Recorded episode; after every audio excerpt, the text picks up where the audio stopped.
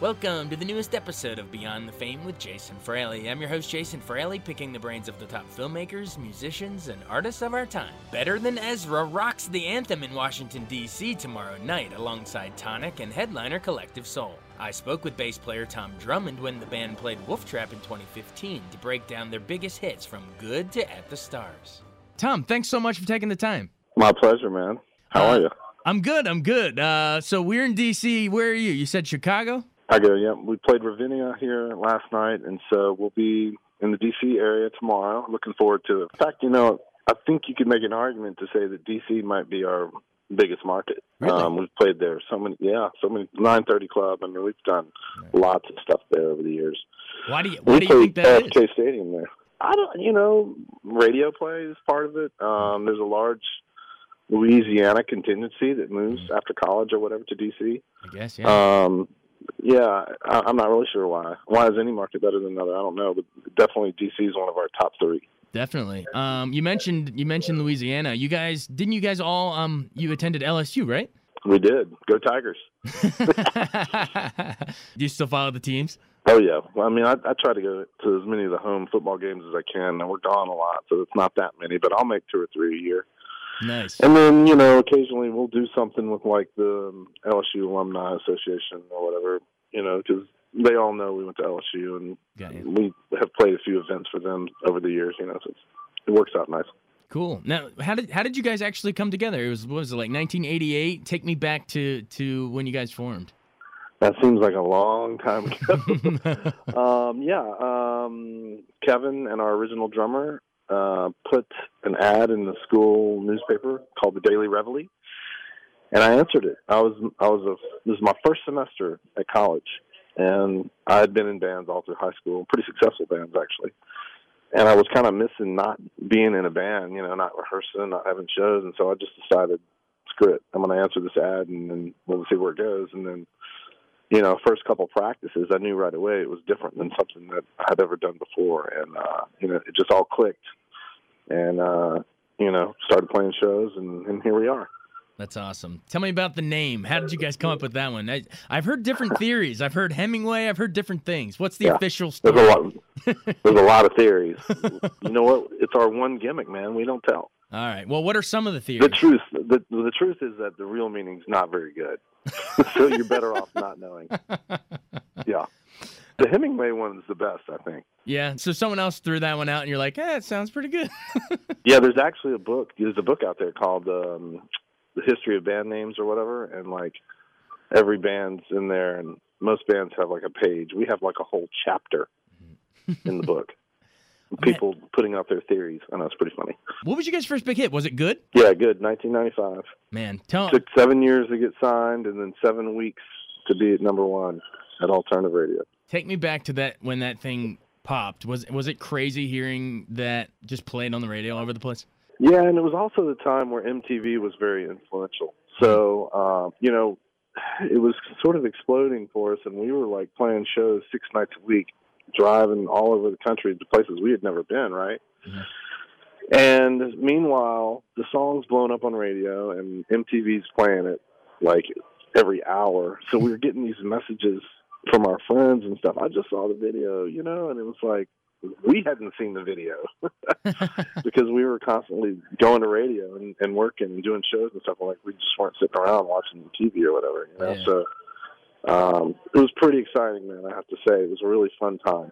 What was the story behind "Desperately Wanting"? How'd that song come about? Uh, well, you know, Kevin wrote that song. He could probably tell you a little bit better, but I'm, you know, I think a lot of our songs are have some um, personal experiences, maybe mixed in with some um, literary, I don't know, devices, if you will. You know, sort of some. There's some truth in all of them, I guess, is what I'm saying.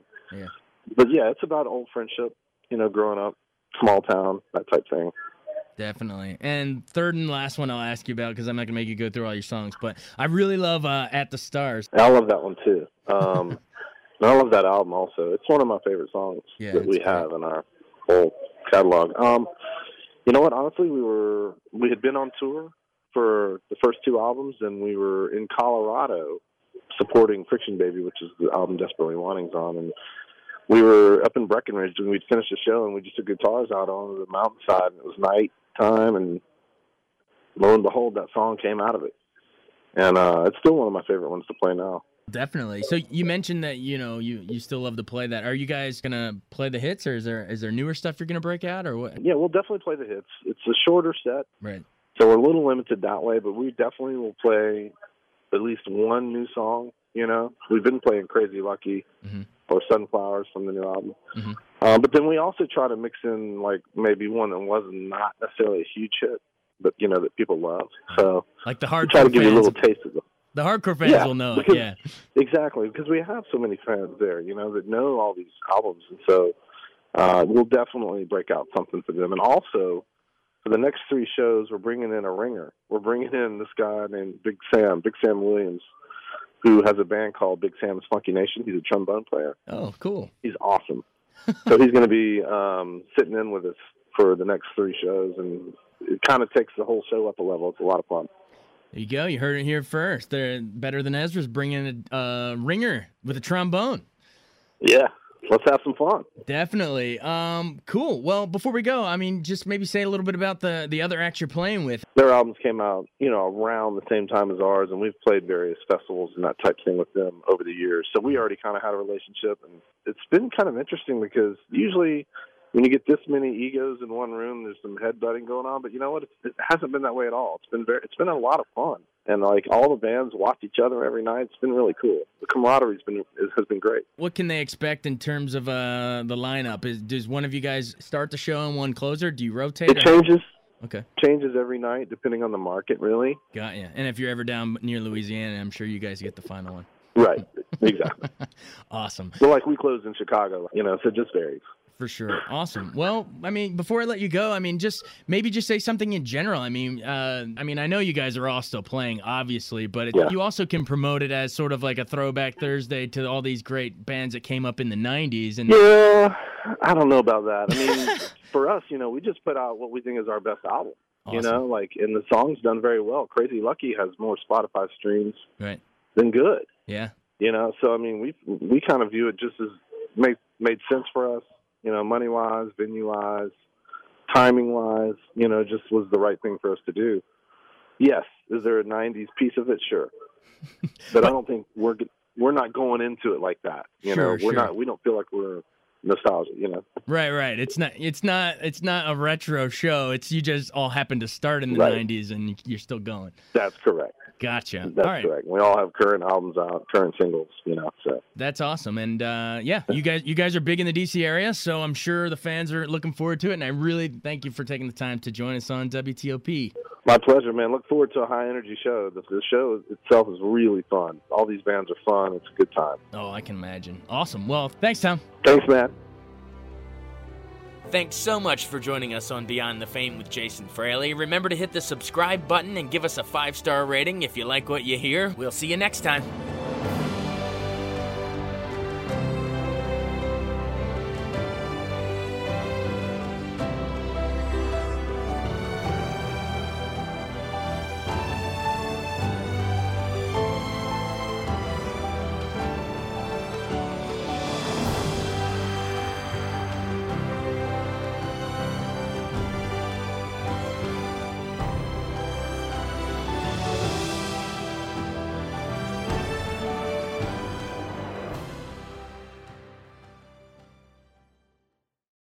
I wanted to take a second to tell you about an app I really enjoy. Living in the DC area is great, and Podcast DC gathers all of the local shows that I like all in one local app health, sports, local news, politics, and so much more. Podcast DC is the new local app with hundreds of DC area podcasts to choose from. I can earn exciting rewards just for listening and share the podcasts I love instantly. Available in the App Store or in Google Play, listen local with Podcast DC.